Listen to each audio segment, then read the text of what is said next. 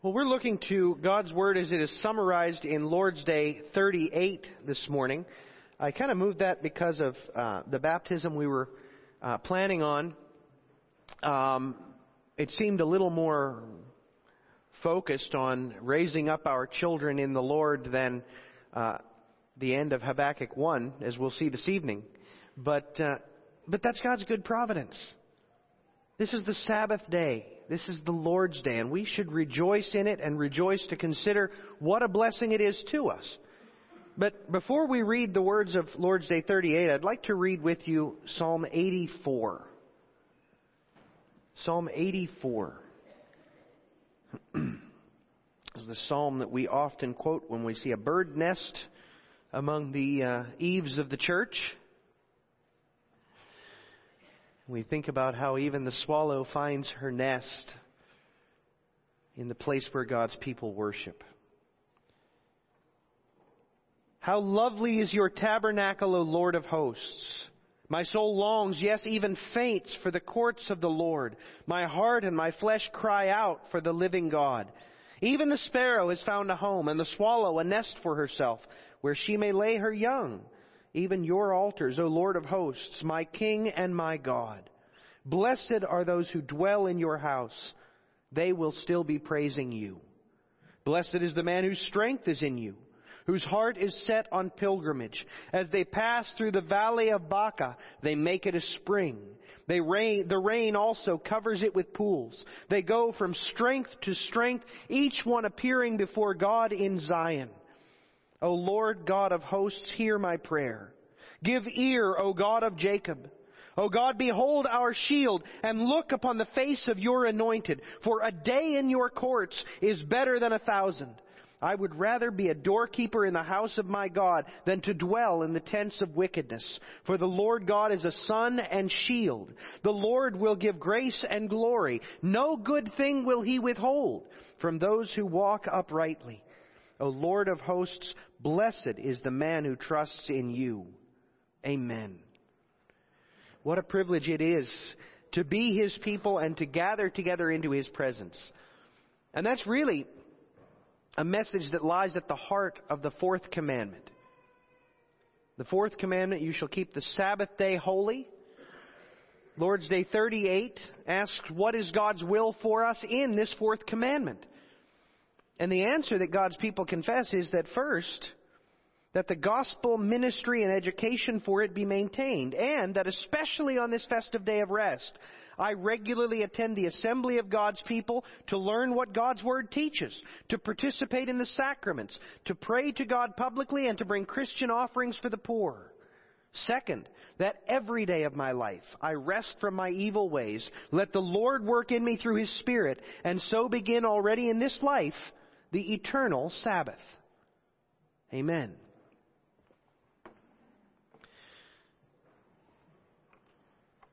Beloved saints, saved by our Lord Jesus Christ, I have to confess, my earliest experiences with Sabbath keeping were not very positive.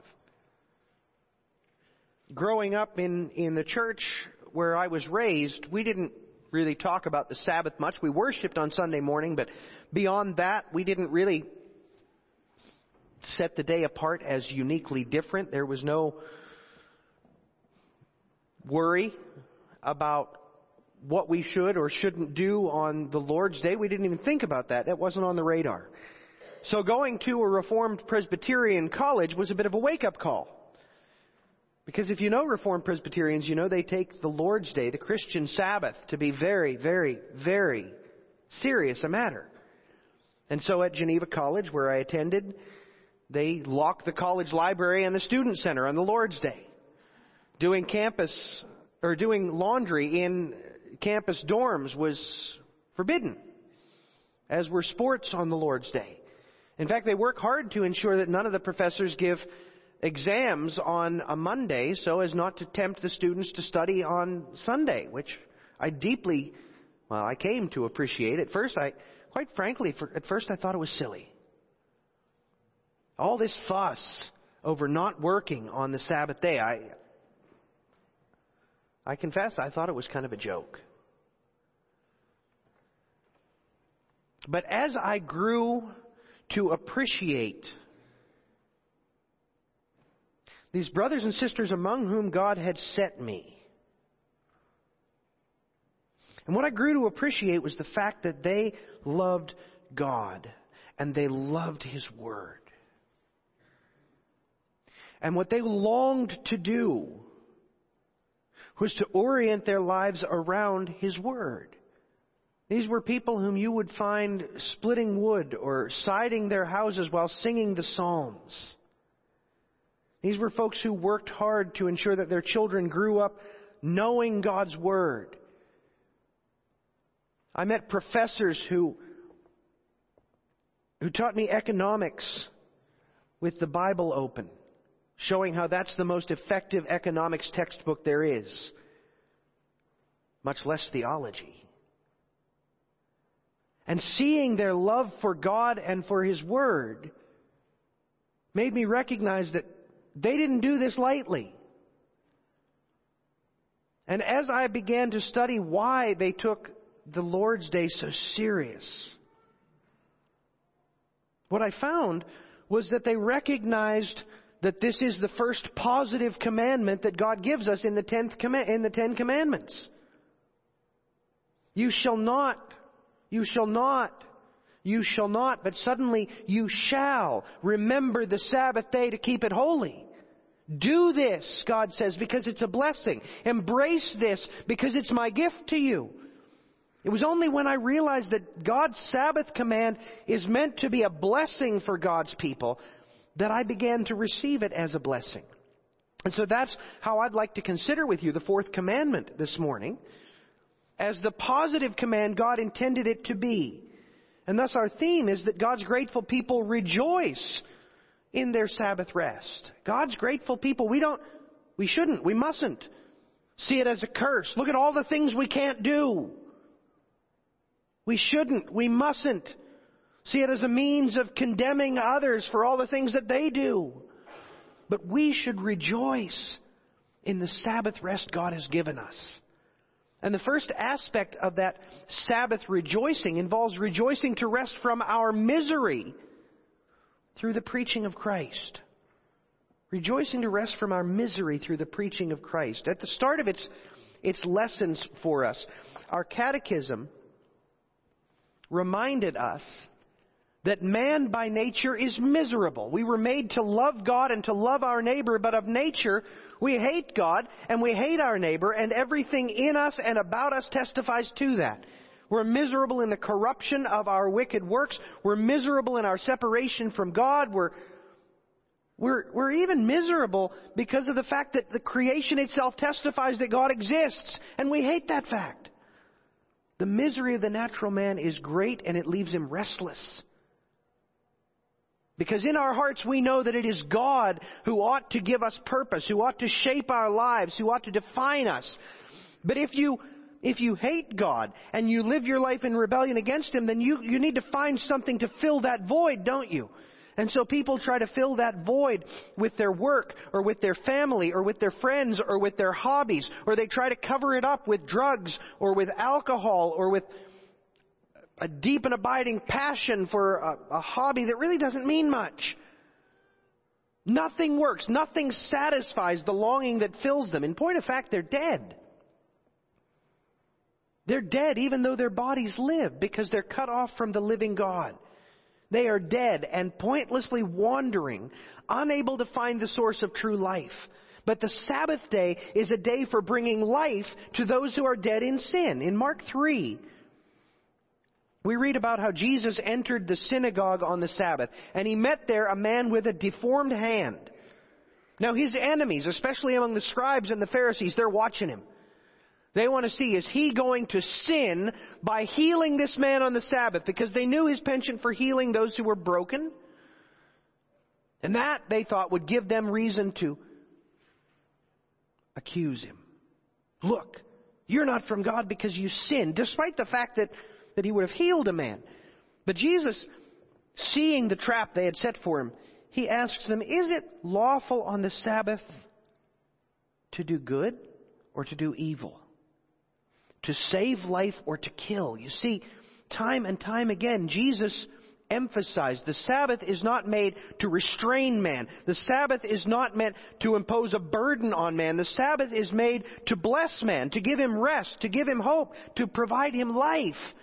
And so asking that question, he then healed the man. He restored him to wholeness and life. That's what the Sabbath is above all else for.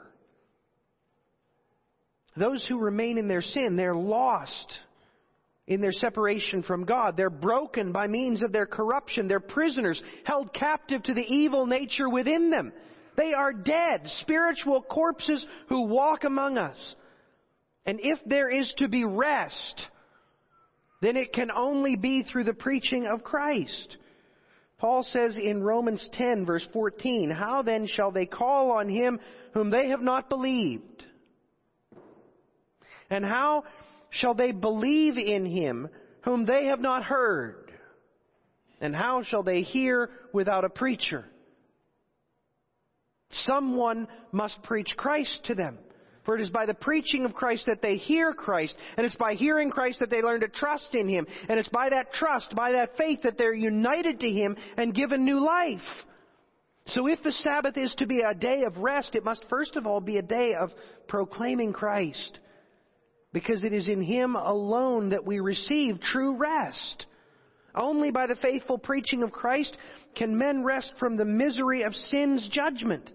But in the faithful preaching of the word, we hear Christ call out to us, Come to me, all you who labor and are heavy laden, and I will give you rest. Take my yoke upon you and learn from me, for I am gentle and lowly in heart, and you will find rest for your souls. For my yoke is easy and my burden is light.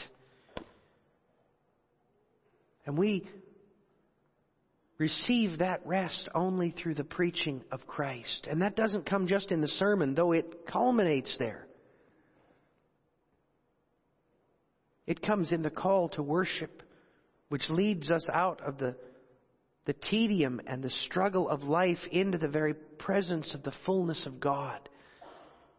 It's in the, the law that teaches us to put aside our self-reliance and in the assurance of pardon that shows us that Christ has met our every need and again in the law that shows us that we're freed from our shackles to live the life of, of following after God for which we were meant.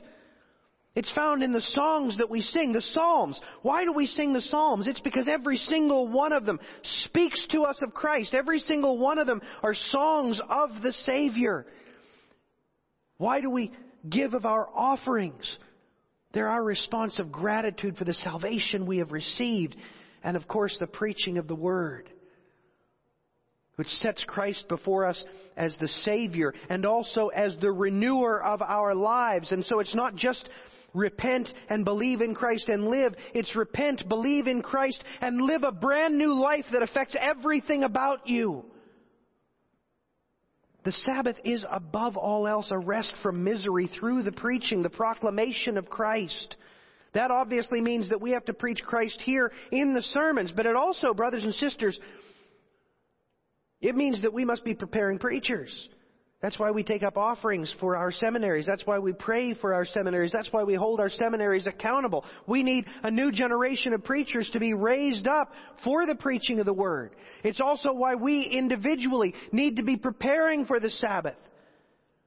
If you run, run, run, run, run, run, run all week long, and you fall to bed late, exhausted on Saturday night, and you wake up late and take a quick shower and get to church, you're not prepared to hear the preaching of the Word. That's hard work. But if the evening before you begin to set things aside, you pray both for the, the pure preaching of the Word and for your ability to hear it. You read the text. That's why it's in the bulletin, by the way. You read the text so that it's not new to you on Sunday morning. You've already begun to digest it. And you pray fervently that God would help you to hear the word and to hear what you need to hear from it. Then, brothers and sisters, then you're prepared to do that hard work of receiving the proclamation of Christ and, and obtaining all the rest that God intends to give through it. And it's not just for us. Understand that we haven't done our duty with regard to the Great Commission by leaving those doors back there unlocked. The Great Commission is a calling not for me as a minister, not for the elders as a consistory. Our calling is to equip you for the works of ministry, and your calling, our calling together, is to go to our coworkers and to our distant relatives and to our friends and to our neighbors and to tell them after we've built a relationship with them, after they've seen our love, to tell them, you need Christ. And I can show you where to find him. Come with me. You can sit in the pew with me. I'll explain what's happening in the worship service. And you might have to ask him two, three, twenty, thirty, forty times. Just reminding him, hey, you know, there's an extra seat in my car Sunday. It might not be until three, four years later that finally he says, you know what? I'd like that. And the reason he'll do it is because of the work of God's Spirit within him and because of the life that you have lived before him, demonstrating the work that Jesus is doing in you, the rest that he's given to your soul. And then they too will be able to rejoice to rest from their misery through the preaching of Christ. That first of all. And then secondly, we rejoice to rest for worship with the people of God. Again, the Sabbath day is to be a day of rest. Exodus 20 is clear on that. God gives you six days to work. Young people, that, that also means your homework, by the way. He's given you Monday through Saturday to do that, not Sunday afternoon or Sunday evening just before it's due. No, He's given you the whole day, the whole day to rest. What a blessing. But it's not a rest that lacks purpose. In other words, we don't just set aside our work and then do nothing. We don't use it as a day to reacquaint ourselves with the, the remote control or the sports network or our pillow. Not to say that we can't have some time of enjoyment on the Lord's Day. Certainly. Take your Sabbath snooze, enjoy it. Spend a little time catching up on your reading. That's wonderful. But the heart of our Sabbath rest involves this God's people gathering together to worship the Lord. The Catechism does a beautiful job of, of summarizing that. We gather together to worship so that we might learn what God's Word teaches. In other words, true worship isn't something that you do fishing on the lake or, or out in the woods or in a stadium. Right? You might you might feel worshipful in some of those situations. I certainly can have known in wonderful times of prayer and communion with God out on my canoe on Red Rock. But true worship, the Sabbath worship to which we're called, which refreshes us in a unique way, is that which we experience when we're shoulder to shoulder among God's people. That's why Hebrews 10 urges God's people to gather together on the Lord's Day. That's how we receive encouragement. That's how we build one another up and encourage each other on to to living for Christ. It's how we enter into the most holy place. When we gather as God's people, understand, children, you gather together in a unique way in the presence of God. You're gathered with the people who, well, you'll spend eternity with them. And the Bible says that when we gather together among the people of God, we are in the presence of angels. Not that these people are angels, but that the angels are present with us. That's something our eyes can't see, but that our hearts discern. And as we gather among God's people, we hear the Word of God, the, the voice of God speaking to us, transforming our hearts, molding us, shaping us together into that living body of which Christ is the head. We gather to learn what God's Word teaches. What a beautiful thing that is. It's hard sometimes, isn't it? Sometimes feels like the preacher maybe went from preaching to meddling.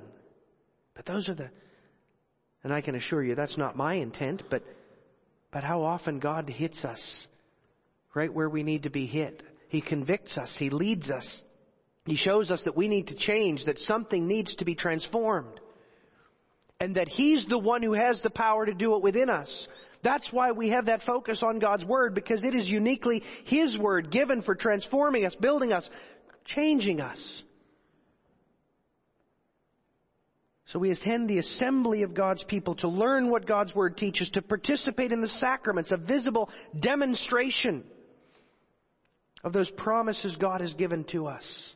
When, Lord willing, next week we see that sacrament of baptism given. Kids, I want you to pay attention to what that shows you, how it looks like a bath. Right? Or in the Lord's Supper, how it reminds us of how we eat food to be nourished and how that shows us that Jesus, in being broken and His blood being poured out, He nourishes us unto full, fullness of life. And baptism, it shows us how in, in His blood we are cleansed from our sin and made pure. What a beautiful assurance of our faith that we can get nowhere else. And, and of course we pray to God publicly.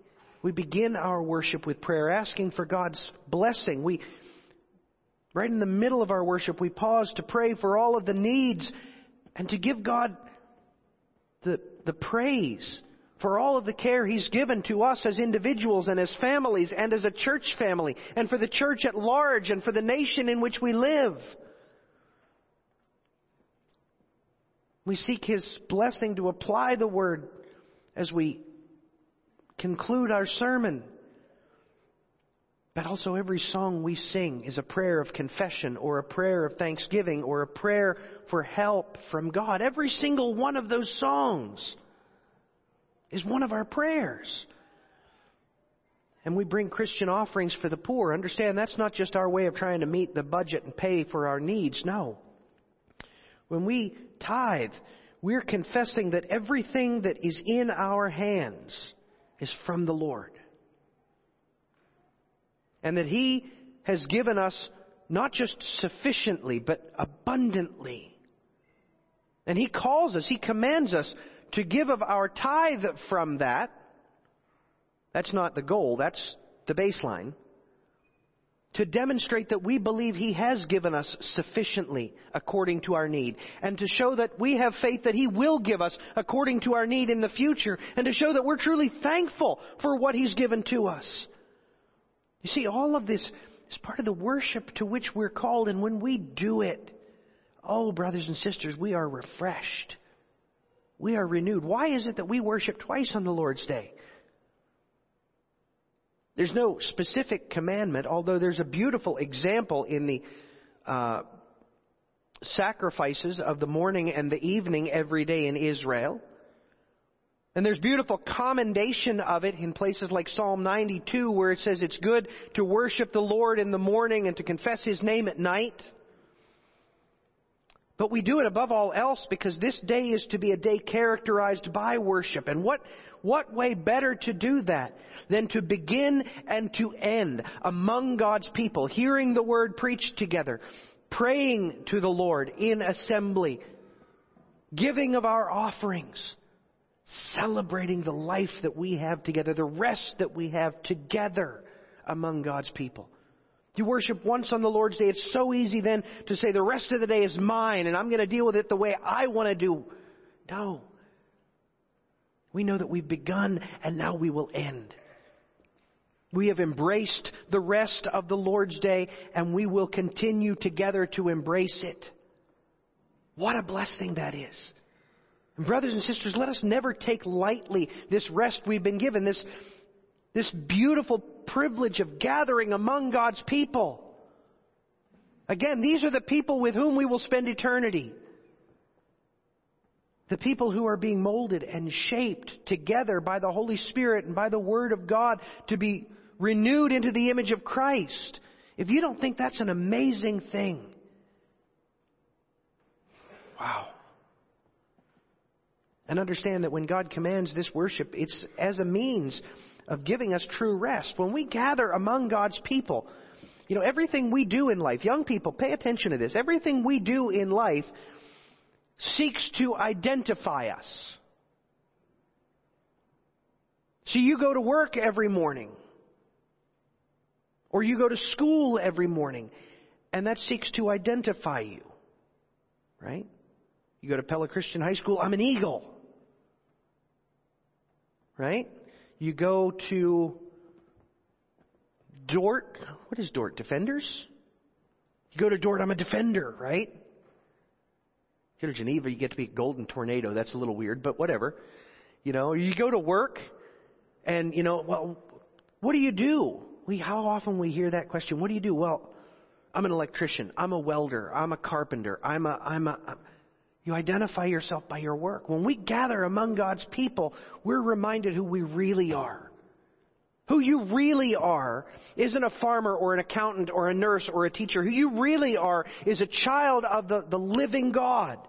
Who you really are is a brother or a sister of Christ. Who you really are is one who was made to bear the image of God and to worship Him. Who you really are is one who has been equipped to go out and tell the world where they can find rest and life and help and strength. Who you really are is a Christian. That is more of a reality to your life than any school you might attend, any work you might do, any family to which you might belong, any nation of which you might be a citizen. You are one of God's people, a member of the kingdom of God, and that's the reality, the, the identity that will follow you forever. When we gather among God's people, we remember who we are, what God has done for us, and what God is doing in us. Blessed is the man whose strength is in you, says Psalm 84. And then, and then what's he point out?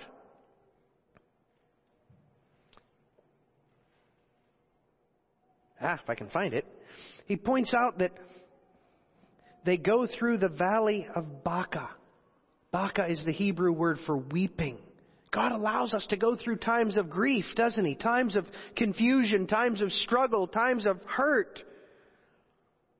But even that sorrow and that pain reminds us where our hope is found, where our rest is to be obtained. And worship does that more than anything else we do in life. It shows us that, that we go from strength to strength, each one appearing before God in Zion. Nor are we encouraged, brothers and sisters, only by God when we gather together in worship. We're encouraged by His people.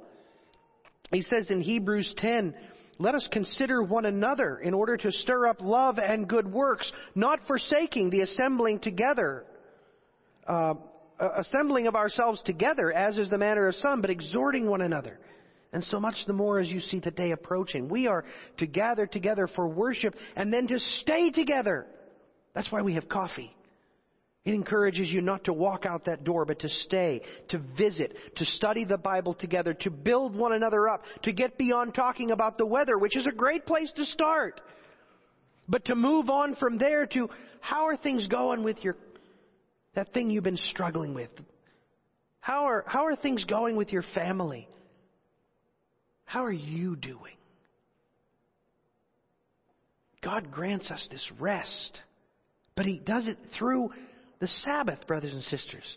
In Isaiah 58, he says, if you turn away your foot from the Sabbath from doing your pleasure on my holy day, that's always our temptation, right? It's just another day off.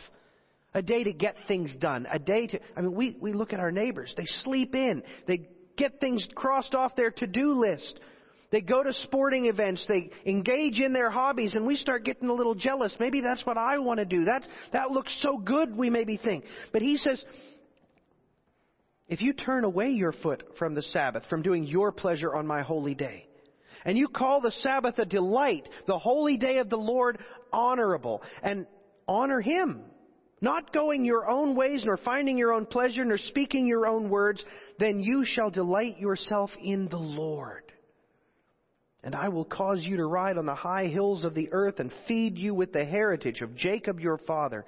The mouth of the Lord has spoken. If you celebrate the Sabbath as a gift, if you use that to focus on one another and on the Lord rather than on yourself, then it is in the Lord, in our God, that you will learn to rejoice.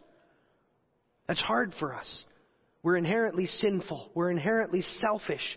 But if we learn to set aside that selfishness and focus on the Lord, then He will give us rest that makes us delight in Him.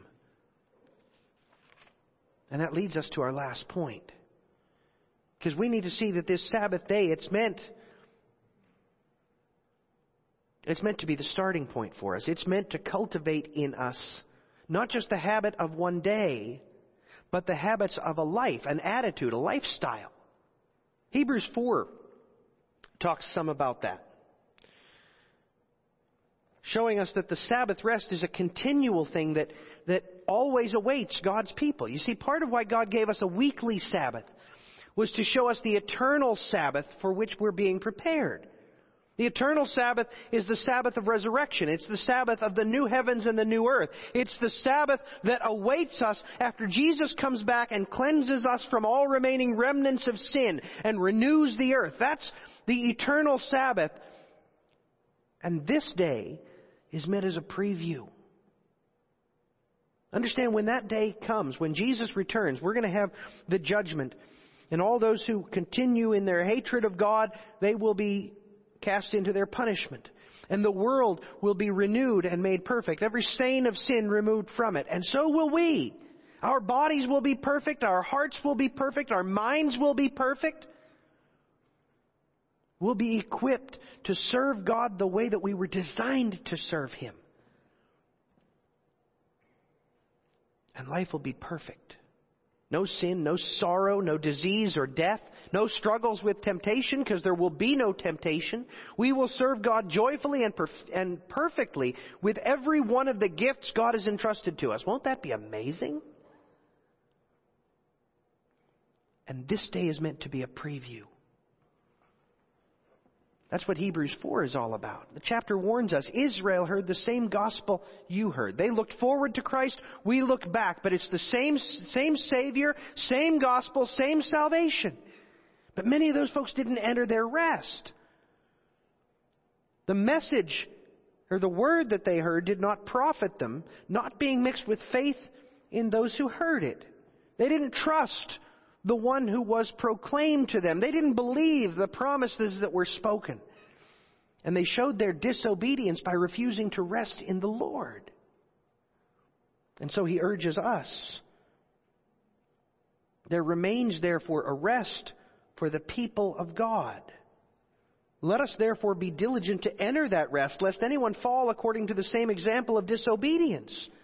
And that's reflected in the fourth commandment. We're called to celebrate the Sabbath day continually by rejoicing to rest in holiness by the power of the Spirit. What's that look like, that Sabbath living? Our catechism says that it means every day of my life I, I should rest from my evil ways. In other words, God wants us to repent of our sin. That's the ongoing effect of the Lord's Day. There's something about hearing God's Word preached and spending time among the people of God in whose lives you see the work of the Holy Spirit that spurs us onward to evaluating our lives and seeing where we're falling short so that we will begin that, that hard task. And it is hard, isn't it? Of renouncing that sin that has been clinging to us for so long and of of asking fervently for God to work in us, to transform us, to give us something, because we don't just turn away from sin, we turn unto Christ. We don't just put off the old, we put on the new. And that requires the work of the Holy Spirit. Having repented, God's people are to let the Lord work in me through His Spirit. And so begin already in this life the eternal Sabbath. That sounds very passive, but it's not because it involves studying God's Word to learn how He wants us to act. It involves hearing God's Word preached and actively paying attention to how it applies to me. It requires us praying daily and throughout the day that God would give us the strength to escape the temptations before us and the, the, the courage to do the things that He calls us to do. It's God leading us to do that, but He requires us to be active in that. We call that conversion, right? Daily, choosing to put off the old man and to put on the new. But we do it through the strength that God gives us. Again, from Psalm 84, blessed is the man whose strength is in you. Blessed are we if our strength is not in ourselves and not in one another, but in the Lord. It's not easy sometimes to rejoice in this aspect of the Sabbath. I mean, it's one thing to sit in the pew right? To sing those songs, especially the ones that are that we just love, right? We all have our favorites. It's not hard to go out and drink the coffee, even to get ourselves moving and get dressed and come back and, and do it all over again in the evening. But but not doing those things that we love to do even though we shouldn't. Not getting involved in the gossip at work. Not telling those white lies that make us look a little bit better. controlling our tongue, controlling our hearts that lust after that which hasn't been given us, that's hard. But you know what makes it easy? Er. What makes it easier is looking at the Sabbath rest that is promised the sinless perfection of the world to come, the perfect joy of, of absolutely reflecting Christ our King, the ecstasy of serving God face to face, of knowing Him even as we are known, setting our eyes on that. It's like, it's like somebody who's beginning to run, but they have the goal of, of running, of completing a 10K in two months. And they're looking forward to, to getting that shirt, to knowing that they did it, to, to having that accomplishment under their belt. And so they don't look at how hard it is to get out of bed in the morning and put on the running clothes. They don't look at how hard it is to get down that first half mile of the road. They look at the goal, the prize, the, the purpose. Well, so it is with our Sabbath rest. If we, if we just look at how hard it is to put off that sin we've come to love, if we just look at how difficult it will be to repent, well, we'll never do it. But if we look at that life to come and its perfection, which we, this is an appetizer. We get a taste of it right here. Think of how wonderful are these people among whom you worship. Think about how much you love them. Look at, you've been here for many years. Look at how God has changed some of these people. How the, the guy who used to have such a hard time controlling his tongue at work, he's he actually sounds pretty good right now, doesn't he? The woman who used to worry all the time, she, she doesn't worry anymore. The person who was so consumed with money or land or possessions, suddenly he's more consumed with the destiny of his children and whether they'll be in heaven and his grandchildren and whether they truly know the Lord. When we see that, we get a taste of what is to come. And when we get that taste, brothers and sisters, we want the whole feast. We want to we want to gain what God alone can give. For a day in your courts is better than a thousand. I would rather be a doorkeeper in the house of my God than to dwell in the tents of wickedness. For the Lord God is our sun and our shield. The Lord will give grace and glory. No good thing will he withhold from you. But only if you're living for Him, only if you're finding your rest in Him. So, brothers and sisters, that is what the Sabbath is for. An opportunity for us to rejoice, to rest in the Lord. It begins with our resting from our misery through the preaching of Christ. But then it continually sets before us that opportunity to rejoice in worshiping with God. We were meant for that. We're identified by that. And as we worship among God's people, as we come to love one another and to cherish the joy, the joyous activity that we engage in together, we get a taste of that rest that is to come. And we begin to rejoice to rest in holiness by the power of the Spirit, even now, beginning that transformation that will culminate with Jesus coming. May God cause us to rejoice more and more in the fullness of this Sabbath rest. And may that rest refresh us with strength until we appear before God in Zion. Amen. Let us pray. O Lord, our Heavenly Father, you are so good to us. Beyond our, beyond anything we could desire or deserve, Lord. And we pray that you would help us to rejoice in the rest that you have ordained for us. Make it to be our delight to hear the gospel and to respond with faith. To gather among your people for, for prayer, for singing, for tithing together, for encouraging each other, for spending time in fellowship with those whom you love.